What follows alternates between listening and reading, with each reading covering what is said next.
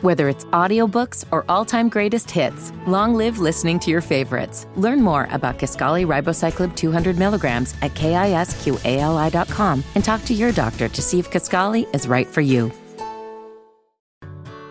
Whether it's audiobooks or all-time greatest hits, long live listening to your favorites. Learn more about Kisqali Ribociclib 200 milligrams at kisqali.com and talk to your doctor to see if Kisqali is right for you.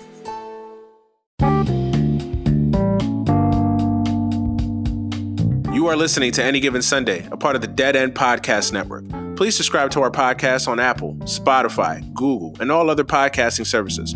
Please make sure you check out Dead End Hip Hop, Dead End Sports, Dead End Gaming, Is the Mic Still On, Chris Platt's Strictly Hip Hop and Hoops Talk, and a host of other shows on our podcast network.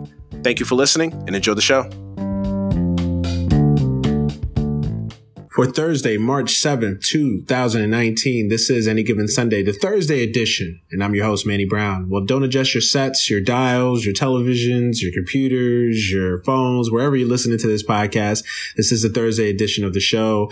Uh, unfortunately, as you guys know, we weren't able to uh, give you guys a podcast episode this past week or this past Sunday. Uh, had some technical difficulties. It's just one of those times where technology decides it does not want to cooperate when it's supposed to, and it makes it very difficult difficult on us to do what we love to do. So it was just one of those days. Uh, had to had to charge it to the game, man. So I took the L and weren't able to release a podcast episode this past week. But um, I figured I'd make it up to you guys and uh, release two episodes of the podcast this this coming weekend. Uh, got two shows, one dropping tonight. Hopefully, if I can get it up in time. If not, definitely tomorrow morning. And then I have another show that I'm recording tomorrow and posting tomorrow night, hopefully into Saturday morning. So uh, yeah, a double dose of uh, AGS for you guys out there um, to make it up to make up for the lack of show this past week. So yeah, hopefully, hopefully you guys enjoyed. I, I, I think I got two really good guests uh, lined up for you guys that I hope you guys enjoy. But um, the first guest uh, of the of the weekend is uh, the great New York Jets beat writer, Mr. Darryl Slater, who's been covering the Jets for about six years now. He is a columnist for the Star Ledger, and he also writes for NJ.com, and he vlogs and posts video updates about all things New York Jets on NJ.com Advanced Media. Um, one of the most plugged in Jets beat writers out there. It's a guy that I've wanted to have on the show for a while, and just couldn't couldn't line up our schedules, but we finally got it, and uh, I'm really happy to have him on the show. Uh, Darryl, welcome to Any Given Sunday. My name is Manny, and uh, welcome to the show. Thank you for having me. Of course. Thank you. Thank you. Thank you. Uh, we were just talking offline that I think we're both longing for the days of some nice weather, right? Yeah, I can't wait. Yeah, yeah. it'll be it'll be nice to get to the the sweltering weather at training camp. That'll be fun. Then. You know, you're going uh, you're going away from Florida for a couple days, so I guess you'll get a little a little tease of it. Some of us still have to get stuck in the in the winter for a couple more weeks, right? yeah, I got a couple days in Florida, and then then for NC gets rolling. So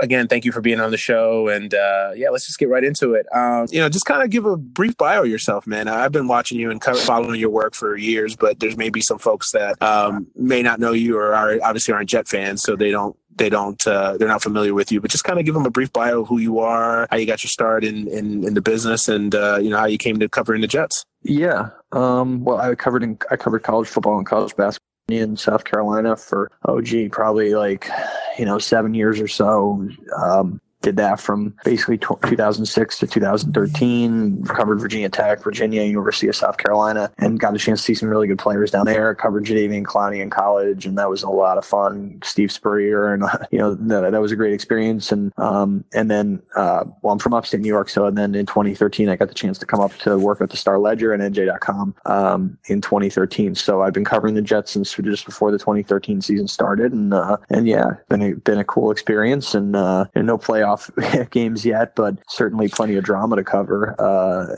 and, uh, and, you know, obviously, it's a great place to live. So um, that's sort of that's sort of how I end up covering the Jets. You know, getting it, getting an opportunity to come up here in 2013. So what this is the uh, third coach I've covered now. So let's see how Adam Gase compares to Rex Ryan and Todd Bowles. So what you're saying is stay in on the never, jet speed, right?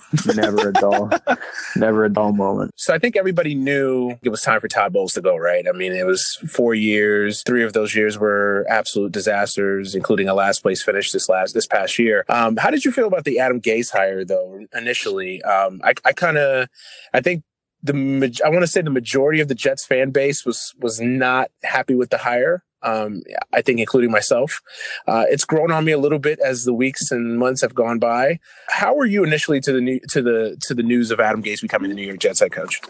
Uh, you know, I, I, I, don't think it was necessarily ideal, but I think he presented a lot of the positives that, you know, there's a reason he obviously got fired in Miami. You know, right. he, he did not do a good enough job relating to the players down there and didn't win enough, obviously. So, um, and but I think that he has enough of the qualities when combined with Gregg Williams. So he brought in a really good defensive coordinator. So um, that was a must. And I think he has enough of qualities that you you feel like maybe he can develop Sam Darnold, which is priority number one. And and one thing about Gase is he's never had a um, never had a young quarterback to work with. He's always had kind of older guys, and you know some of those older guys like Peyton Manning were great, and others like uh, you know Ryan Tannehill not as great. So uh, I think this is a really unique opportunity in terms of Gase's career. And, um, you know, I think I, I could see the hire, you know, in terms of the personalities, that's, that's my, I don't know about concern, but I, I think you just look at it and you, if you're a Jets fan, you think, you know, a type A guy like Gase, type A guy like uh, Gregg Williams, how are they going to get along? Um, you know, right. then, you, then you put Joe Vitt into the mix on defense. How is he going to get along with Gregg Williams? So um, I think, you know, there's a, there's a chance for this to be very dramatic. Um, but if Sam Darnold develops and plays well and the Jets put enough quality pieces around him, you know, you team some strides, maybe be an eight win team this year, maybe a nine win team. I don't think they're going to win 12, 13 games, but you know, the whole point here is progress. Right. And, and just on the coaching hire, like a lot, obviously when big coaching changes and hires happen, there's a lot of media stuff that goes around. You know as a fan you don't you're not sure what to believe. Just in your reporting and everything that you that you've kind of researched and looked into this um you know was adam gase their their first target? Was he their guy all along? I know that they had some flirtations with uh matt Rhule from baylor and then of course you you had uh, mike mccarthy was very interested in the job. So just from all your reporting and just researching uh how did this hire kind of how did it all went how did it all go down? Was it was it just ownership making this call? Was it a mike maccagnan and ownership you know combined call how did this all kind of play out? Yeah, Mike Maccagnan consulted on the search, but ultimately it was Christopher Johnson's call. And, you know, I don't think they'll ever really say who was the first choice mm-hmm. per se. But, um, you know, as they went through it, I think they liked Gase's experience as an NFL head coach over, um, over Matt Rhule. And, uh, there were some staffing concerns with Matt Rhule about how he would fill out his staff, which is obviously a critically important part of becoming an NFL head coach for the first time is, you know, how do you fill out your staff? And I think with McCarthy, they thought, you know, maybe some of his ideas were not as fresh as Adam Gase's. You know, there were a lot of things that went sour in, in Green Bay and also in Miami. But um, in terms of uh, McCarthy's ability to kind of motivate a team at this career, his message had kind of, uh, um, you know, grown stale there. So I, I think they felt like Gase had the right mix of NFL head coaching experience, even though he doesn't have a ton. He has not been a proven winner uh, over the long haul, um, and and the right mix of that, and also uh, of quarterback development. And they, they the Jets really fell in love with that part of it, and we'll see if they wind up being right. Um, let's get into Sam Darnold a little bit. Um, did did Sam meet all of the your expectations coming into this season, or did he exceed them, or did he not live up to them? I mean, how how would you assess Sam Darnold's first year in the green and white? Well, I think with any rookie quarterback, you have to set pretty low expectations. I mean, rare is the case where a guy will come in and light it up, even though we've seen a few of those rookie years and in recent years, Dak Prescott and, and, um, you know, really not even Patrick Mahomes because that wasn't his rookie year last year. So right. it's really hard to come in and start from day one. Really, really hard to do that and to thrive.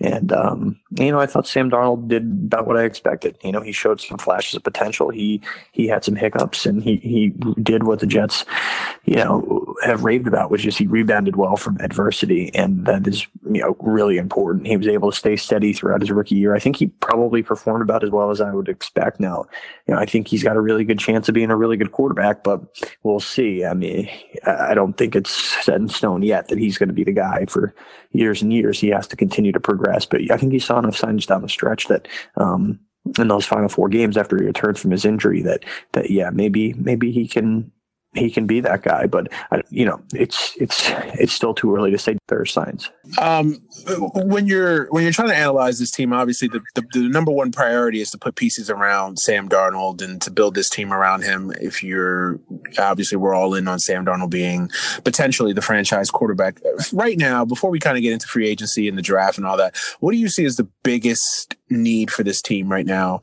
Whether whether they fill that need in free agency or through trade or through uh, you know the draft, of course. What do you see as the biggest uh, piece or pieces that this team needs to make or make, you know, biggest acquisitions they need to make to take that next step and, and put a team around Sam Darnold? I think offensively, it's the, it's the line because if they can't run the ball more consistently than they did last year, if they can't protect this kid more consistently than they did last year, you know, they're not really going to give him much of a chance regardless of what skill players you put around them. You know, their line was not good enough last year. Um, you know, they cut their center. They let their, they're going to let their left guard, John, uh, James Carpenter, walk in free agency. So, um, they have to replace those two positions with veterans. I mean, it's not a situation where you can draft to fill either of those positions because you're not going to draft in the first round to either of those positions. And you don't have a second round pick right now. So the Jets have to fill center and left guard. Um, you know, regardless of what they do with Le'Veon Bell or the running back position, those are two critically important pieces that I think a lot of people are, you know, maybe if you're a casual fan overlooking a little bit um, amid all the talk about Le'Veon Bell. Um, defensively, you know, edge rusher has been an issue, whether it's you talking about the the defensive end in the three four or or that that outside linebacker position, rush outside linebacker position in the three four. It's been an issue for this team for years. I mean, you think about the guys they tried to get to fill that spot, going to Quinn Coples, going back all the way to you know 2012, and um, you know some of these guys that just have not panned mm-hmm. out for them, and um, they have to have to have to fill that spot. And the, the problem is, you know, obviously in free agency, we all know that, all the guys who got franchise tagged and are not available, mm-hmm. whether it's Frank Clark, Jadeveon Clowney, Demarcus Lawrence, you know, Dee Ford. So uh, you know, I think there's some opportunities for the Jets here, whether they want to, uh, you know, go after a Josh Allen. And now, if, if Nick Bosa falls to them at three, it's a no-brainer. But if if Josh Allen or Montez Sweat, or they or they go with Quinn if he's available there, and a lot hinges on whether Kyler Murray goes first. So, um, in terms of free agency, you're looking at guys like Za'Darius Smith, Dante Fowler, kind of some lower profile guys who, uh, well, in the case of Smith, I think Fowler's the higher profile guy, is kind of underwhelmed. Right. Um, but yeah, I think that's a huge, huge issue. They have to get to the quarterback more than they have. Uh, speaking of the defense, there's been a lot of talk of what the Jets are going to do with Leonard Williams. Uh, it's, it's, interesting because, you know, it, it, I feel like most of the Jet fan base likes Leonard Williams, and, and I think that they feel like he's a good player, but they feel kind of underwhelmed by him that he hasn't quite lived up to that impact potential that he was, you know, build coming out of uh, out of SC a couple years ago. Uh, where do you stand on Leonard Williams? And is there any talk of them maybe trying to dealing for a second round pick? There's been a lot of talk about the Jets trying to, uh, you know, kind of uh, regain some of that uh, lost um, uh, lost collateral that they lost. You know, obviously that they lost with the Sam Darnold trade up last year. So, is there any chance that the Jets are maybe considering dealing a Leonard Williams? No, they, they want to keep him. They they do not want to deal him now. Maybe that has to do with the fact that they put some feelers out and they don't think they could get a second round pick from. I, I mean, I, I would be surprised if a team would give up a second round pick for him for the reasons you kind of mentioned. Mm. Agree with that. That he's a, he's a good player, um, but has not been a number six overall in the draft type player. Um, he's he's been impactful at times. He gets to the quarterback. He, you know, his quarterback hits to sack ratio is insane. Um, you know, he's a lot of quarterback hits, but not a lot of sacks, and has not kind of taken that next step to being to being an elite player. Um, he's been very good, um, but we'll you know we'll see. They're going to pay his fifth year option this year and he'll be with the team and what will be the final year of his contract. We'll see. But I, I, would be surprised if they franchise tag him next off season, unless he has a monster year. Maybe he does. Um, but you know, it's it's it's sort of the same situation as Muhammad are similar, um, mm-hmm. where you know Muhammad Walker's did have better sack numbers, but you know went into that fifth year, and then they franchise tagged him the next year and gave him a big contract, and he never panned out. And I think it's different because the attitudes of those two players are very different. Muhammad Wilkerson's personality and attitude is much different than Leonard Williams. He's like, look, Leonard Williams is a good guy, conscientious guy. Um, you know, he, he, he works hard. I just don't necessarily know if if ultimately he has what it takes to be an elite pass rusher in this league, and which is fine. You could still be a very good player, but uh, I agree. Uh, you know, with your assessment there, I've bet a lot of Jets fans have of this guy. You know, good, very good at times, but has yet to take that next step. Right, and I think I think it's I think a lot of that also comes with the the immense hype that came with his yeah. his selection, and you know, obviously he was a guy that a lot of people projected to be you know probably the best player in that draft at the time, um, or at least one of the, the top three players in that draft. And then, of course, having the opportunity to get him at six, I think a lot of people kind of expected a, a, a Joe Watt or not a Joe Watt, but a but a uh, a a a, a, a, um, a Watt kind of performance from him, and he just hasn't lived up to that to that uh, to that. Yeah, no doubt. Uh, no doubt. Yeah. What about what about Robbie Anderson? There's also been a lot of talk about maybe Robbie Anderson. I know they offered him the, the they tendered him a second round uh, pick. Uh, do you see any way where the Jets maybe let Robbie Anderson go? No, I think they'll keep him this year in the second round tender, and I think he'll sign that. I'll make about three million dollars on a one year deal in that second round tender. Um, they like him, and they don't have a lot of receivers right now, so they can't. I mean, that's a good deal for a player of that level to have that. You know, only a mm-hmm. three million three million dollar cap number for a year. Um, they like him, and if he can keep his if he can keep himself between the lines off the field in terms of not getting into trouble. Obviously, he had a couple of arrests and it didn't amount ultimately to any suspension um, because all those charges either got thrown away or knocked down. Um, but um, you know, he's got a lot of talent. He, in some ways, he is a one one dimensional player, yes, but he does what he does very well. And um, I think Adam Gase can find a big role for him in this offense. And if Sam Darnold can continue to progress and he, can get some time to throw the ball by an offensive line that ideally will be improved, then I think you could see Robbie Anderson definitely taking a step forward here in 2019. And then next year is the year that he'll try to cash in. Well, this year he'll try to cash in for next offseason. So, but yeah, he'll be back this year playing on that on that second round tender because uh, you know nobody's going to give up a second round pick for him uh, in, in restricted free agency. Right. Um, and what about Quincy? I, I for one, am, I'm a little frustrated with Quincy because he's one of my favorite players, especially on offense. And it's just like every time you feel like he's taking that next step, he's about to take that next step and blossom into a star. You know, an injury happens. Mm-hmm. Obviously, this year he had that that uh, that uh, that issue. Obviously, two, two years ago he had the issue with the neck, and then this year has some injury issues as well. Uh, where where are you with Quincy Enunwa? Do you think he still has the opportunity to be that player that I think a lot of Jet fans see in him, or is he a guy that you know is just always going to have these injury concerns? Well, well, I think I mean his ceiling's probably that of a number two receiver, or you know, mm-hmm. number three or number two at best. Number two, he's not a number one receiver, which, which is fine. Like, you know, you can make a good living in the league doing that, and he can block really well, and he's physical, so he gives you some things that maybe your typical number two receiver wouldn't wouldn't give you. He's so you know, they see the guy in person. He's a he's a tremendous athlete, and he's plays so physically. And one, I mean, the neck injury was kind of a fluke thing, but you know, even he said that he pushed and pushed and pushed and kept pushing that deal before you know until it got really really bad. And so I think one thing he's learned from this you know, with a neck injury and then the ankle injury this past year, ankle injuries, um, is, you know, to, to know when to kind of, um, you know, not push as hard. And one thing with that ankle injury, I think the, the worst one, the, he had a couple and the worst was a high ankle sprain where he, mm-hmm. he didn't go down. Someone was tackling him from behind and he didn't go down. And he's like, I got to know, you know, he said later, I got to know when to go down in that spot. Um, and, you know, I can't, because, you know, trying to push it like that can make uh, an injury happen like that, and it did. So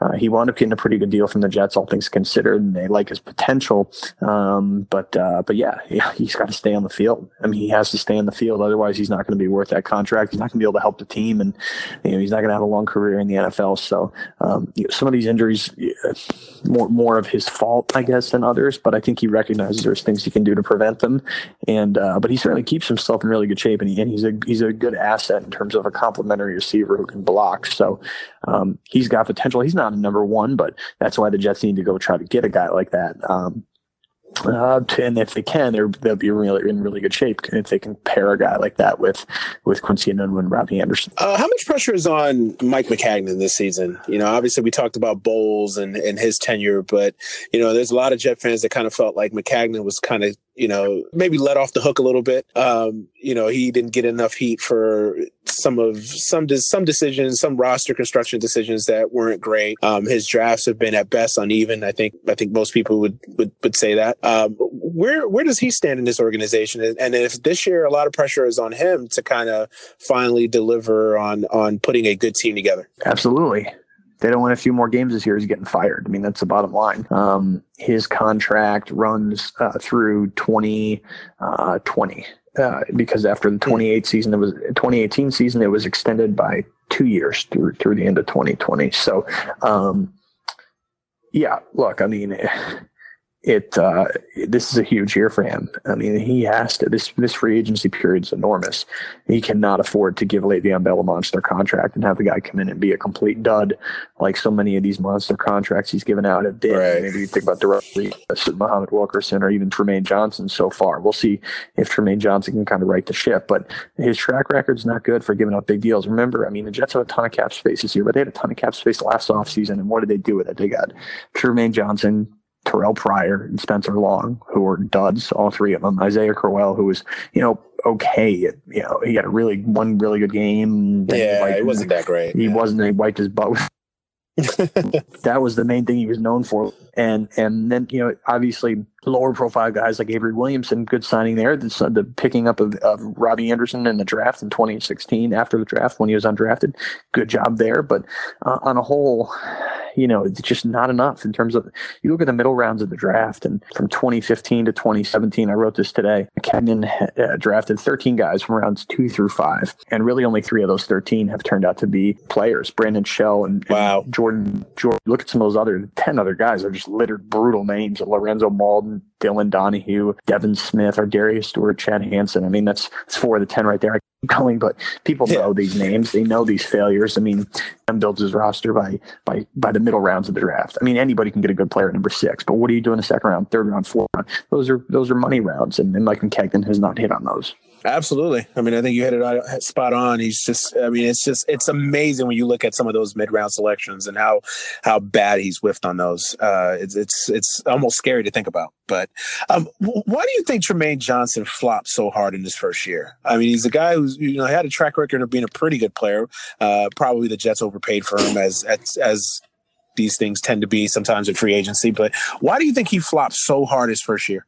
That's a great question. I mean, that's a big, a great, big question for him. I mean, some of it is his own doing. I mean, he he, he was not focused at times, and I mean that was obvious. You could see it on the field in Jacksonville, and he got beat deep, and then, uh, and then of course, you know, showing up late that's a horrible look at the end of a bad season. He was hurt at times too. Remember, you know, to be fair, he, he had I think that quad strain that sidelined him for a few weeks. So you know, he he did deal with an injury. Um, but in free agency, that's the thing. You're overpaying for guys that other teams are willing to give away. Not just other teams, but the team that went to the Super Bowl last year right. uh, is willing to give this guy away and let him go in free agency. And um, that's what happens in free agency. You know, teams that don't do a good enough job of roster building through the draft have to overpay for other people's cast It's kind of a blunt way of putting it because sometimes you do get a really good player that shakes free, but um, but there's a reason these guys are allowed to be let go, and um, that's why free agency isn't necessarily always the cure all. And um, and I think Trumaine Johnson is Exhibit A for that.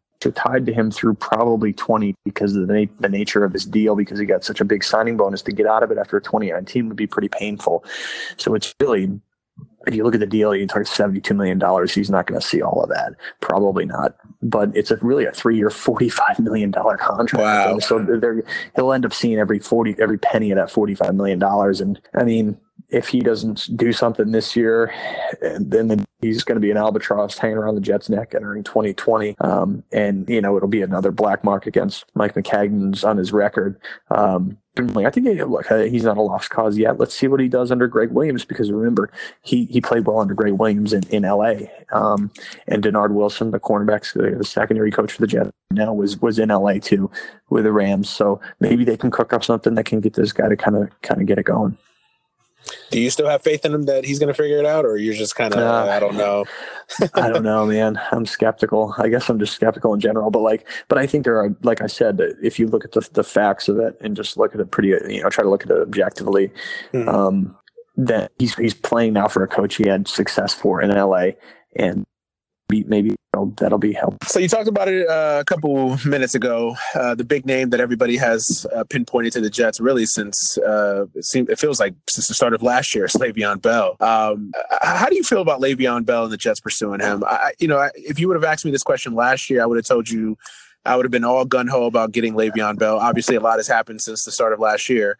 Um, where are you with the Jets pursuing Le'Veon Bell, and ultimately, do you think the Jets will pursue and sign Le'Veon Bell? I think they'll pursue him, and I think they'll get him, and I think they'll give him a ton of money, and it'll be more than he should get. But I think he can still be productive. You know, I don't think he'll necessarily produce fully to the contract level because it'll be, you know, it'll be a significant deal.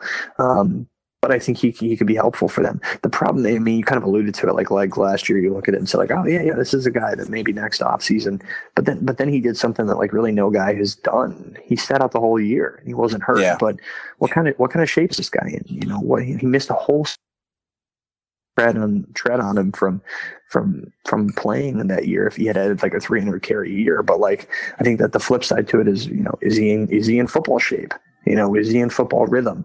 Um, obviously, he'll have time to get back into shape and get into rhythm, but um, you know, he's he, and he's been difficult at times in terms of you know to deal with, and also you know the, the, his trans you know drug suspensions or whatever, and he doesn't have the off-field issues of Antonio Brown. But you know, fair or not, whatever got him in the substance program, you know, that kind of hangs over in terms of uh, one more, one more of the situations league could come down on him really hard. So I, I don't know what the next thing would be for him if he is, or if, if he's even cleared through the program.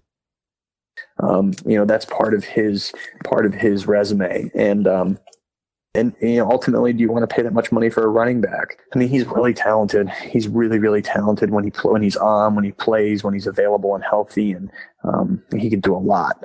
Um, but you know, how many years does he have left? You know, he's got a lot of mileage on him, so there's a lot of concerns there. Again, are in a position where they didn't do a good enough job. Like, you know, if Isaiah got Isaiah Crowell like last year and he turned out to be a great player, and that's a bargain if, if you get him for that money. And but now they've got to go out and spend on this guy uh, who's who's got a little bit of an unknown factor to him because he didn't play last year. So um, the Jets are in a position where they can't afford to really be picky or to be patient because they do have this young quarterback who they want to take advantage of his of his early talent window here and and put some pieces around him and let him develop. So that's the tough part of it. Yeah, I'm with you on that. I, you know, I, the the element that scares me about Le'Veon Bell is such a boom or bust aspect to him. You know, I can see him getting a, a big deal and somewhat living up to it, or I can see him just completely being a, a disaster. And that's a scary process with the Jets, especially a, a, team that's had a long history of of just having some bad free agent signings. You mentioned it with uh, with Trumaine Johnson being the latest one. Looks like. Um, what about Antonio Brown? You mentioned him briefly. Uh, not as much connected to the Jets, but although the, the Jets have been thrown around as possibly, possibly having an interest in him uh, if the right deal came along. W- would you be in favor of that? I know you've written about it and talked about it on your on your on the site, but just kind of elaborate further on on Antonio Brown and would the Jets possibly pursue him? Well, they, they called and they checked in on, on what the price would be, and they decided against pursuing him. Um, they've they've dropped out of that. Not that they were ever really big players in it, so, mm-hmm. so they won't be getting him, and they're not going to pursue him. And like the price that has been bandied about is a first round pick, so it's like no, like there's no way a team like the Jets that have so many roster holes and is not a win now right. team should be giving up a first round pick for this guy. Um, I mean, certainly not the number three overall pick, or, or certainly not next year's first round pick. I mean, that's that would be asinine for this team. Right so many other needs to fill. And Antonio Brown, you know, like for all of the headaches that Le'Veon Bell can bring, like Antonio Brown's like on a different level. This guy could come in and completely, and he's he's a very talented player, but he could come in and completely destroy a young quarterback and a and the dynamic. I mean, this is supposed to be Darnold's team, and if this guy comes in and, and is a nightmare to deal with from a teammate perspective, you know, that could just be a such a problem. So, right. um, but I think it's the this, it's a first round, probably a first round, second round pick. Jets don't even have a second round pick to give up if they wanted to. Um, the price of contract it's like it's like i mean it's too much for a team that is not a win now team to go all in on a guy like that um, when they don't have the draft assets and when they need those draft assets to, to roster build because they haven't done a good enough job, a good enough job of roster building so here they are still rebuilding team these picks not giving them away um, especially when you know, look, I mean, maybe people cynical cynical Jets fans would say Maccagnan's better off giving away the picks than actually picks, but um, but uh, but yeah, that's that's sort of where they are. So they're not going to get no, they're not in the Antonio Brown sweepstakes. Any scenario, anything change from here in a couple weeks? Maybe maybe the Steelers you know decide hey we don't uh and i'm with you on on getting antonio brown i don't want him anywhere near the jets but just for you know, j- just for argument purposes, you know, what if the price just comes down to the point where this, you know, it's it's almost like a gift to the Jets to go get him. Do you see any situation where may they might take a chance or a flyer on him if the price is right? Oh, that's interesting. Um, you know, I, I think ideally they'd like to have a deal done here, and you and I are talking on Thursday night.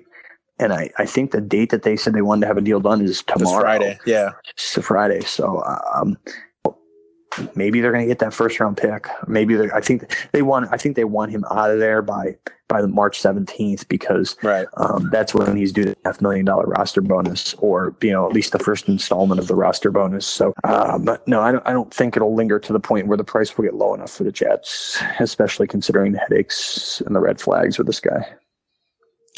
All right, so I'm gonna actually I'm gonna give you I'm gonna you to give me two guys. One guy that you would really want you really want this Jets to you want to see the Jets sign. Like this is a guy that if if you're Mike Maccagnan, you have to go get this guy. If you're if you're serious about building this team up and and making it a team that could possibly contend in the next coming years for a championship under Sam Darnold, uh, who's that guy? Who's that one guy in free agency that you know you know helps that opportunity?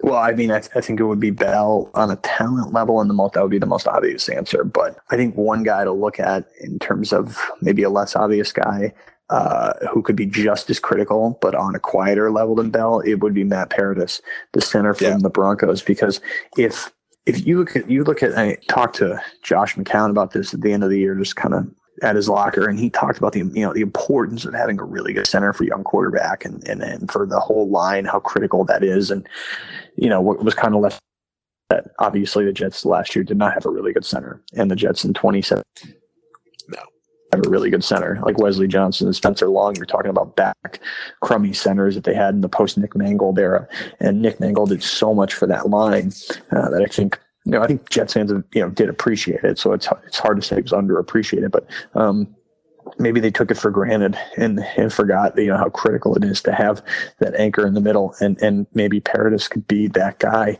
um, you know for a few years for this team um, to come and help Sam Darnold as a smart guy there, help this line get itself back on track. And um, so I think they, you know, they obviously need a center, so they have to go get somebody. Uh, whether it's Mitch, Mitch Morse or Matt Paradis, it will probably be one of those two guys. Morse has got some injury concerns, so Paradis I think would be the preference. And um, yeah, I think he would be a critical piece.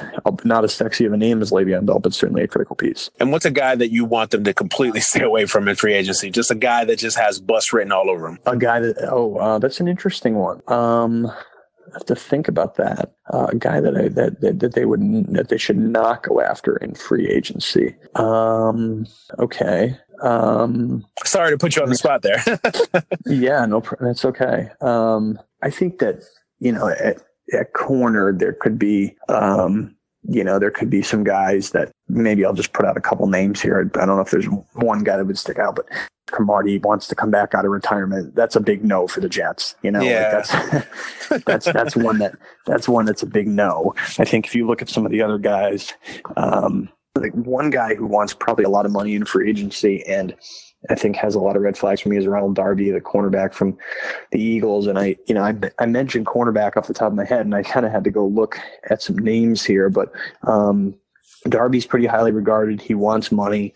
Um, the Jets already paid a ton of money last offseason for Trumaine Johnson. Darby's coming off a torn ACL. There's no reason they should be giving this guy big money. You might as well just re-sign Will Claiborne on a one-year deal and figure out the cornerback spot next year in the draft, or try to draft a guy in round three this year or something like that. They have to address probably the slot cornerback position if they're going to let Buster Skrine go because I think Parry Nickerson is not really there yet in terms of a guy you can trust as a starter. I think Bryce Callahan's a really interesting guy from the Bears that the Jets could mm-hmm. could target. But cornerback's a really interesting and polarizing position this year because on one hand you do have guys like Darby who's coming off the injury who's going to be asking for a ton of money, and I think the Jets should stay away from him. And then Dominique Rodgers Cromartie, of course, uh, who got kind of like tongue in cheek mentioned. But uh, we've already had enough Cromarties on the Jets. It's okay. No doubt, no doubt. But uh, but yeah, Bryce Callahan I think is a guy that they should really look look into. I think he could be a productive slot cornerback for them. So um, they you know they had their uh, they had their their their issues last year with with Trumaine Johnson. So maybe uh, maybe that would be the position to avoid spending big on this year. I have a name for you that I think it's interesting, and and just you could you could tell me shut up, I'm wrong totally about it anytime. What about Landon Collins? Uh, I, I, know the Jets have uh, Marcus Maye. Marcus Maye is very talented, and he did have some injury issues this year, but for the most part, he's been a pretty good Jet. Um, what about Landon Collins? It's rarely that you see a guy of, of, the caliber of Landon Collins hit free agency. It looks like the Giants are completely letting him go. I I, I don't. I mean, I kind of understand it because he you know he doesn't fit James Bettcher's defense apparently, but still, a guy. 20 26, a Pro Bowler, guy as talented as he is. I, I can't imagine you letting him go like that. Um, we're not even trying to make an effort to sign him. Um, any maybe fantasy booking of sorts for the Jets, but is there any way that you know maybe on a on a on a decent deal that the Jets might inquire or, or pull or kick those tires? I don't see it just because of the price and how mm-hmm. much they've invested in terms of draft picks at the position. The interesting thing about Maye is like he's had injury issues, right? So he's two right. years into his career. If he was like three years into his career and going into the final year of his deal, and you kind of like that's the rub here. Like if Maye has another rough year, this year in terms of injuries or production or whatever. And then you're looking at like, oh man, he's going to the final year of his deal and he hasn't produced. Um, it's almost like he's too early to really know about. Right. And so maybe if, if, if this was Maye, if the last year was Maye's third year and he had not really produced a ton in terms of staying healthy and whatever, he had a pretty good rookie year. Um, then I think maybe the Jets could pull that trigger and say, say farewell to Marcus Maye or trade him off or whatever. Um, but I just don't see it. Um, the problem is, uh, you know, they just they've invested too much in that in that in that spot, and they also have so many other holes. And I mean, Landon Collins is going to get so much money in terms of what uh, a, a, team with a bigger safety need could give him.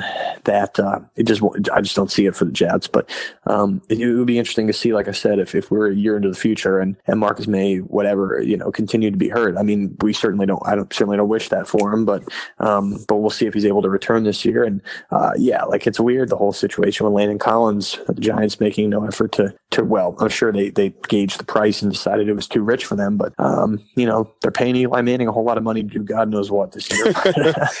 Well, but, uh, but well, yeah. not to bury the lead. I'm I'm a Jet fan with a, a Giant family. So, uh, what what are the Giants doing right now? I mean, where are they right now as a franchise? Are they, you know, you kind of get the feeling that they're trying to maybe stick it out with Eli for one more year and give this fran or this current roster a go of it one more time.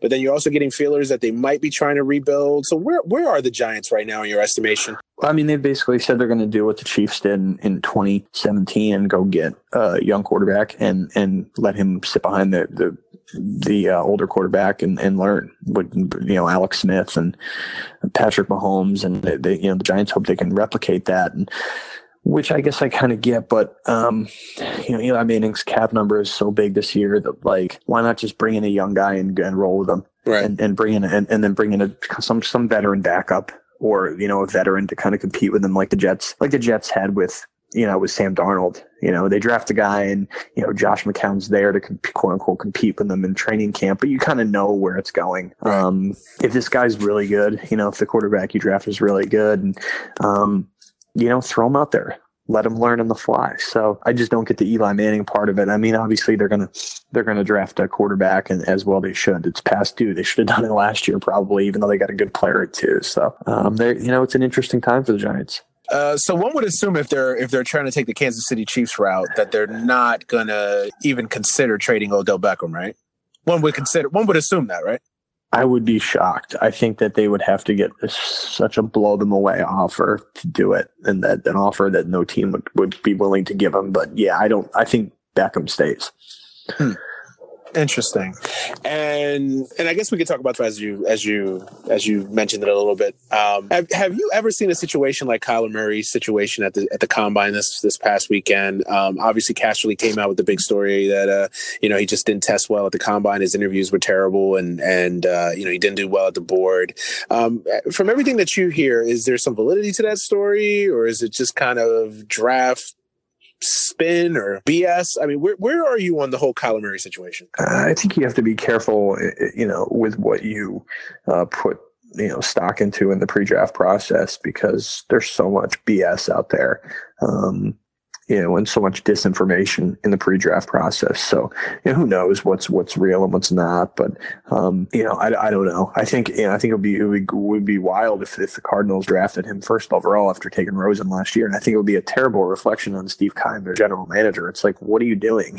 like, well, this is uh, the same franchise that fired Steve Wilks after one year. I mean, geez, right, I didn't think Steve exactly. Wilks was this big time coach, but I mean, geez, at least you got to give the guy at least another year, right, to prove that he's got something to work with. Right. So they had some issues there that they have to get sorted out. But in terms of the Jets at number three, I think um, it's interesting because if Kyler Murray does go one, then you're looking at a situation where Nick Bosa probably goes two, and then the Jets have to pick from probably uh, you know uh, between Josh Allen and Montez Sweat if you want an edge rusher or Quinnen Williams, an interior defensive lineman at number three.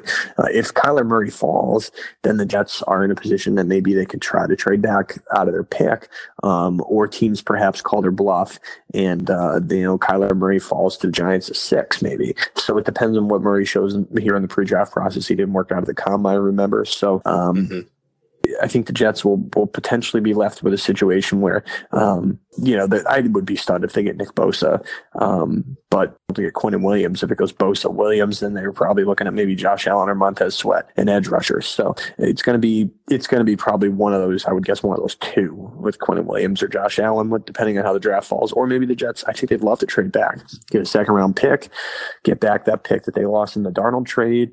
Um, and and still maybe get a better player or a good, pretty good player later in the first round. So, but Quinnen Williams, I think you know, interior defensive lineman doesn't you know typically doesn't get a lot of recognition, but this guy's really, really, really good. He watches tape, and he's he's so disruptive. So, um, I think the, the Jets would be fine living with that pick. Hmm, interesting. Yeah, I'm, I'm kind of I'm kind of leaning towards trading back. That's just my feeling right now. I mean, it may change by the time we get to the draft, but right now I kind of feel like, you know, if the deal is out there, I think trading back wouldn't be such a bad idea. I would I wouldn't want to trade completely out of the top 10, but just trading back a couple spots. I mean, anyway, you see the Giants just completely falling in love with Haskins or feeling pressured to, to get Haskins. I mean, you talked about them trying to do the Kansas City Chiefs uh, model. Well, as you remember, Kansas City traded up to get Mahomes. Any chance? And I know there's always been tension between the two franchises, but do you see any way where the Giants call the Jets on draft day or a couple months, a couple weeks before, and say, "Hey, you know, what, what would it take for us to move up to six or to three? Well, yeah, I think the interesting part is like the Jaguars at seven. What were they going to do now that they're going to get Nick Foles? Does that you know that probably decreases the likelihood that they would be nipping at the Giants' heels to get a quarterback? So,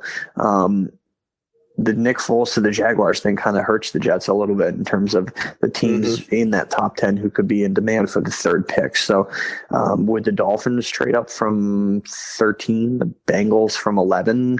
Um, I, you know, that's a long way to go to get to three, and that's a steep price. So, um, I, you know, I, maybe the Giants could do it if they get skittish. If, say, Kyler Murray is gone at one, and then they think another team could go there to three, um, maybe the Giants do it. Um, but I don't think the Jets are going to do it it preemptively like the Colts did last year with the Jet deal.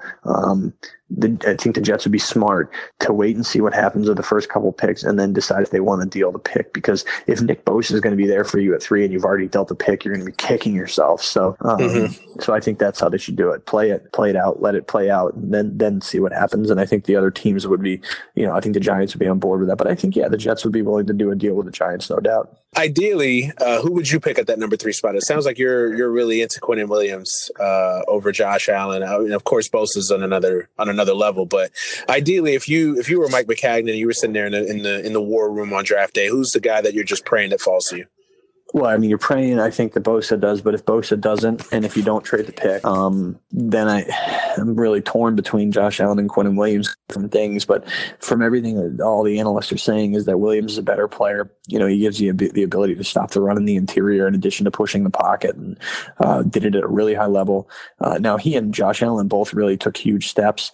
Um, you know, Allen played in the SEC too. Um, took huge steps uh, this year after being, you know, kind of you know, this year being 20, 2018 last year, after right. being lesser players in 2017 than they were in 2018. So, um, you know, Quinnen Williams and Josh Allen don't have a huge track record of success, but they've done it at a high level. And I think I think Williams would be the guy there because he can help you stop the run. And the Jets have been were really really bad against the run last year, um, so that's got to be a concern for them and one you know an area they need to try to fix. And but of course, Bosa is the guy that they're just keeping their fingers crossed that he falls. And I don't know how much draft uh, tape you've watched on all these guys. Uh, you know, and, and I, I'm sure you're getting ready to do that as the weeks you know get closer to the draft. But who's one guy outside of outside of the usual suspects at the top? Who's one guy that you're that you're keeping an eye on? A guy, not just necessarily for the Jets or the Giants or anybody, but just in general, just a guy that you really like from just everything that you've heard and followed and watched tape of um, that you really think could be a, a, a monster and a steal in this draft. Well, I think DK Metcalf was going toward being less and less of a steal after what he did at the combine, but he was a guy that you know, if you look at, I don't, you know, he's not going to be a guy that the Jets are going to take at three, and he might go in the first round, but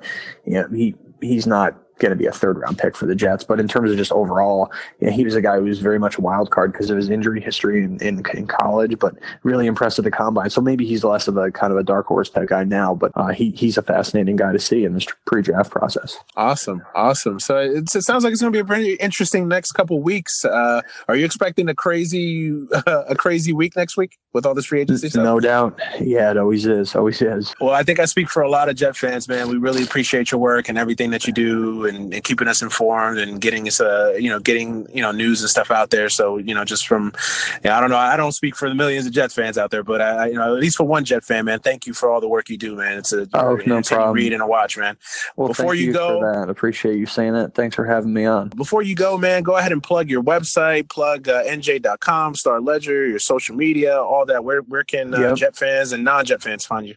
Yeah, so um, it's nj.com slash jets on Twitter, pretty simple. And then, uh, uh, or on, on the internet. And then uh, on Twitter, it's uh, at Darryl Slater, D A R R Y L Slater on, on Twitter. So appreciate everyone reading and following. Appreciate you reading and the kind words and, and for taking the time to, to chat about this tonight and have me on. So, um, yeah, thanks, man. I appreciate it. No, thank you for giving me. We were only supposed to do about 30 minutes, and here we are talking almost 50 minutes in. So I thank you for your time, man. I appreciate it, man. Of course, anytime.